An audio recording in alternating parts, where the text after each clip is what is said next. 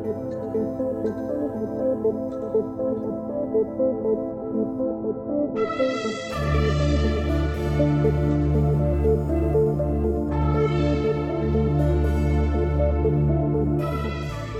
and welcome to Hacked Off. In today's episode, I had planned to talk about an event that I recently attended, and uh, thanks to recent current events, uh, that event did not go uh, to plan from from anyone's point of view, from mine, or I'm sure from the from the event holder's point of view. So I'm going to talk a little bit about about why that was, what's happening in the news at the moment, and um, things to things to keep an eye on. I'm not going to talk too much specifically about the facts around the coronavirus if people are interested in those, then you know you want to look at a more authoritative source than somebody ranting incoherently about cybersecurity. But the coronavirus is impacting companies. It does have a security impact, and and it certainly is Im- impacting events based on um, what happened to to me yesterday. So where do I start? I think the the thing at the moment, right? Everybody has heard of the coronavirus. It's been all over the news. There are a lot of people uh, worried about it. There are a lot of people um, shrugging it off as no big deal. But it is impacting companies. Uh, a lot of companies are taking the, the stance that they are going to send employees to work from home, going to allow them to socially distance. And some of those companies maybe have not had their entire workforce work from home before. So there's some risks around that. There's also some risks around um, phishing and, and, and people being unethical with, with news events, hoping to trick some people to click some links. Um, but I'm going to try and concentrate on maybe the things that, that a company won't have thought of. No doubt a lot of companies are doing their business continuity plans at the moment and they're looking at the coronavirus as a major risk. So I'm just going to try and highlight a few things that maybe you haven't considered. So, what what do we actually need to work from home? it, it does really depend on your role. I always joke that I can do most of my job from a mobile phone, but for this organization, you know, a laptop and a decent VPN is is pretty much all we need. And I'm sure for a lot of companies, for a lot of their staff, technically a laptop and a VPN is all they need. So is it is it something to worry about, or can we just say, you know what, go work from home for a while until this uh, is all sorted out and it's safe again, or is there more to it?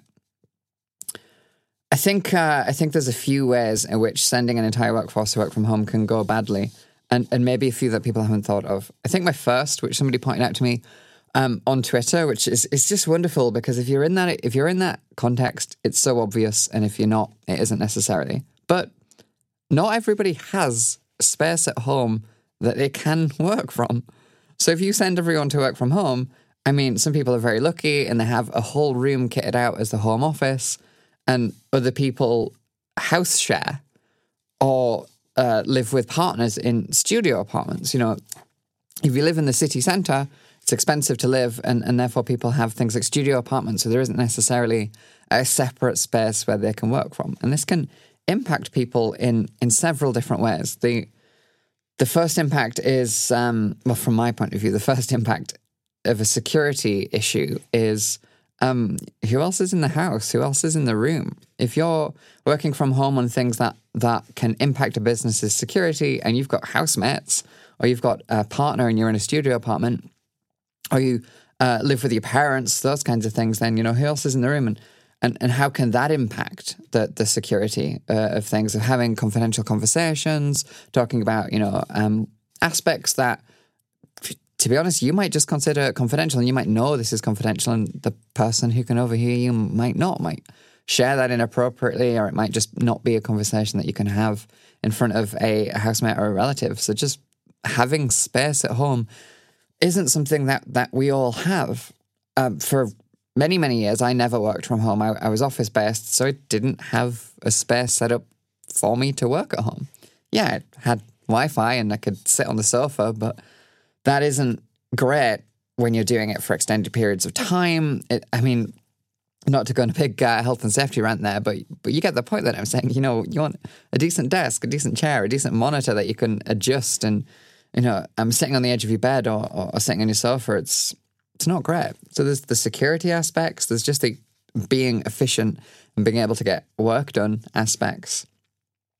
There's considerations like um, the Wi-Fi like how are you how are you connecting maybe maybe some people at home are cabled but i think I think these days most people would be using Wi Fi. How secure is that Wi Fi? That reaches back to the last podcast that we did where we were talking about um, wireless security. I think some people will um, shrug off some of those concerns with, um, oh, it, it, it, doesn't matter if the Wi Fi is insecure if the device is uh, VPNing into a concentrator or something like that. I think that's a really naive view. I definitely think there's um, increased risk around um, having everyone work from home where, where that hasn't been set up. Those staff members maybe haven't the awareness of um, what's important for, for setting up you know, home Wi-Fi for making sure that you're on the VPN, or maybe the configuration isn't to automatically put them on the VPN. Those kinds of things, because if people work from home, they kind of get used to it, and they, they kind of know the policies and they know how things work. And if you're sending home uh, a large part of your workforce, you've never done that before, aren't set up to do it. There's going to be issues there. So security around the Wi-Fi, security around um, eavesdropping, either intentionally or just people overhearing because you're in a small space, and then you know the mental health of your workers. There's a reason that I've been office based for, for many years. It, it's just it's better for me. That's that's how how I like to work. There's a lot of uh, differing opinions around that, and you know, sensible adults would disagree. Um, but if people are not prepared for working from home, and so also with the the added pressure of, of um, wider health concerns from the coronavirus itself, then there can be impact there as well. So if your organization is either has sent people home or is thinking about sending people home, you're kind of on that cusp of, of that decision. Um, it isn't just does everyone have a VPN account? That's without even looking at things like have you put your entire workforce on your VPN before and will it stand up? Do all of the people have internet at home? I think that's quite likely. Is it fast enough for them to, to do their job? Maybe less likely.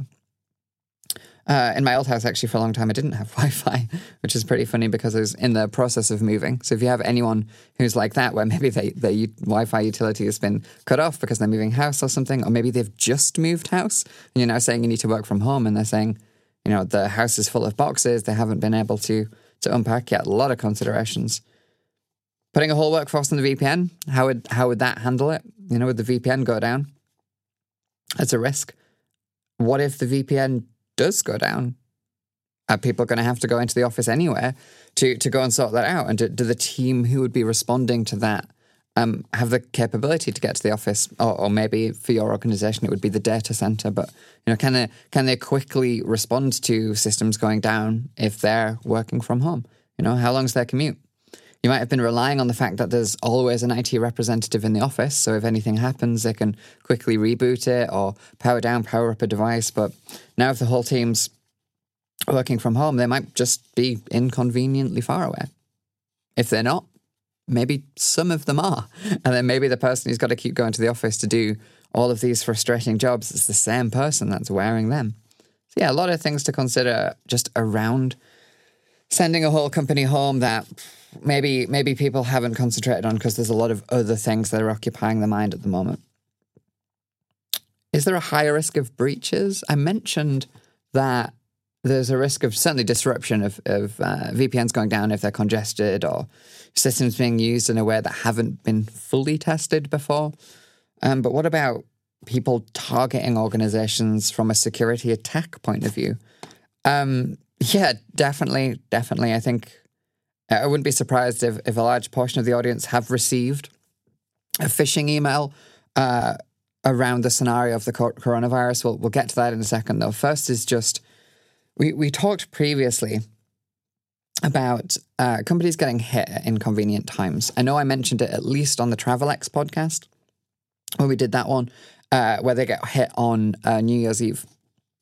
You're going to hit a company doing it when staff availability is an issue, doing it when people are out of the office, or in this case, maybe people are ill, um, it can benefit the attacker. It, it, it, pushes that, that scale in favor of the attacker, um, certainly giving them more time, certainly having it less likely that there'll be a full team who can stand up. A lot of the team might be dealing with firefighting around VPN issues, firefighting around remote access issues, and might be concentrating on business continuity and, and not immediate cybersecurity risks. Um, I'm not saying that you should refocus these things. Just saying that, you know what? Yeah, attackers choose inopportune moments. And previously, we've said things like public holidays, weekends, and hey, add pandemics to that list, right? So that's a worry. How are you going to ensure that you have the same level of security operations as you previously have with the current context of your organization, whether you've sent everyone home or, or you're thinking about that, or if there's just staff unavailable? So, yeah, security risks definitely increased. What about phishing, though? I mentioned phishing a second ago. Um, phishing is, is really the thing that kind of twisted my arm into into doing this podcast. I, I, I didn't. I don't like doing podcasts that follow uh, recent events, other than our kind of month in review, because I like the podcast episodes to be you know long lived, and I like you to be able to listen in a year and, and and still get value from them. And if it's something really you know specific to to recent events, it gets devalued. But the, the thing that really pushed me over for for wanting to talk about the coronavirus specifically was phishing.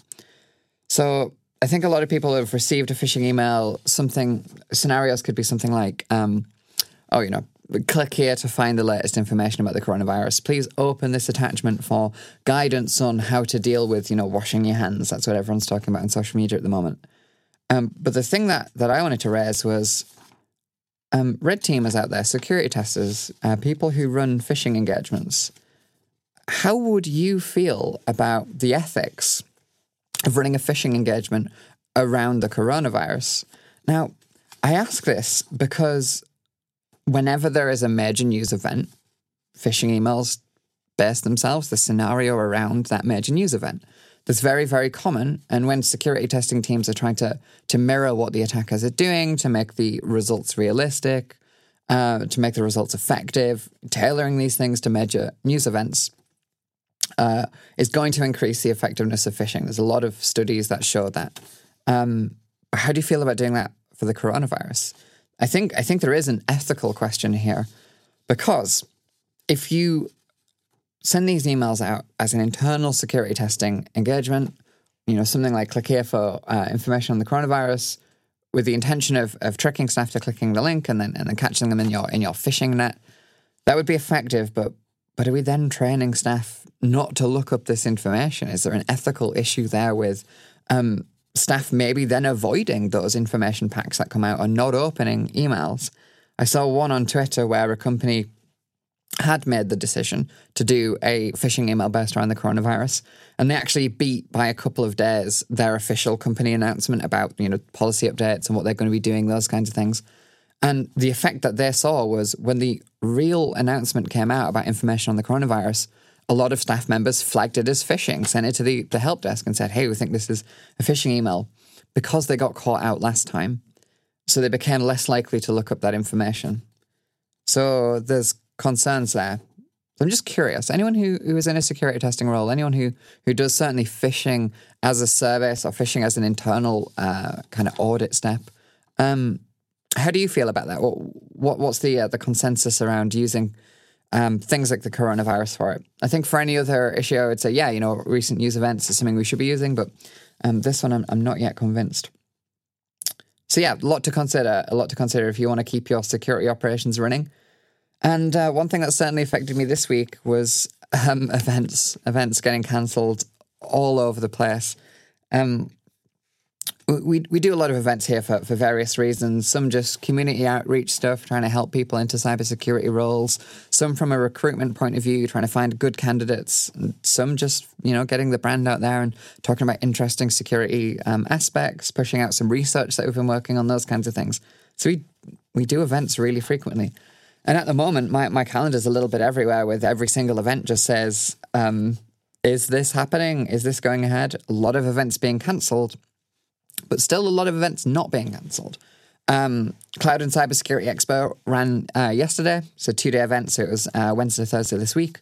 Um, that event wasn't cancelled, but sponsors dropped out. That event wasn't cancelled, but there was rumours online that it either was or was going to be. So possibly that affects delegates not turning up, those kinds of things. I mean, think some people might take the stance with with events of cancel them for the near future. We, we, we just shouldn't do them. There's too much of a risk. And I, and I certainly understand that argument. But one of the big things for events, for, for running a security testing team, and, and to be honest, I'm sure running any kind of technology team, events are really, really good for, for keeping people up to date. They're really, really good for that kind of um, training aspect.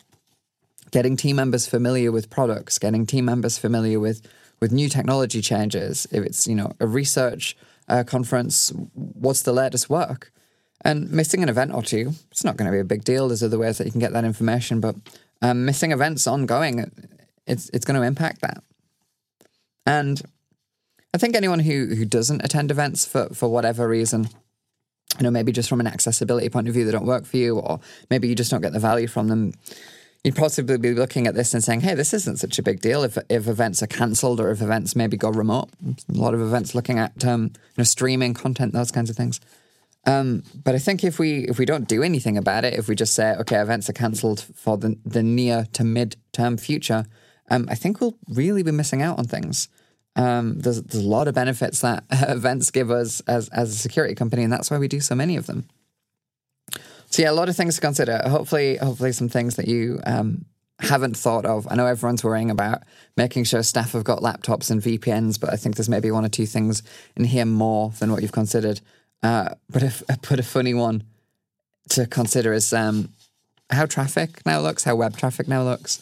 Um, for example, I saw a, a post on social media saying that um, Facebook's uh, VPN IP address had been banned from DoorDash, the uh, the delivery service, due to the the amount of orders that they've been putting through. What with sending all of their staff to work from home, so um, a silly consideration on one hand of of members of staff who suddenly confronted with working from home and um, don't have food in the house to cover that because they're not used to buying enough food to cover you know lunches and things like that because they would get it at work in the cafeteria or in, in, in the local shop. So that's the thing. People need um, food. And that isn't just panic buying, that is just needing an increased amount of food because you're spending more time in one location. And then there's also this the, the almost funny aspect of um, the service getting, you know, kind of auto banned here, almost like a, a, a spam block. Just from from using that service so much, maybe there's going to be some other impacts there with just um, the way that traffic flows work. Maybe some some other systems will, will kick in and um, cause similar disruption to companies. It can be pretty difficult to um, to predict. But yeah, um, that's it. That's my that's my coronavirus rant.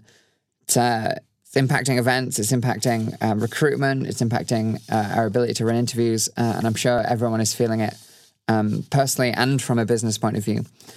But is there anything that you think I missed? Is there anything that you would have highlighted if you had, you know, 10 minutes to talk about uh, a global pandemic, what what is it that, that you would raise uh, aside from information about you know um, health and well being, which is not what we specialize in? What security risks do you think I haven't considered? Insecure Wi-Fi, phishing. What's your biggest concern at the moment? Let me know over social media, and let me know about that phishing question as well. What do you think? Should we be using things like this in internal phishing campaigns, or from an ethical point of view, should we take a stance uh, not to, not to uh, unintentionally educate staff members to be too wary of those information packs going around. Let us know over social media, and I will see you in the next podcast.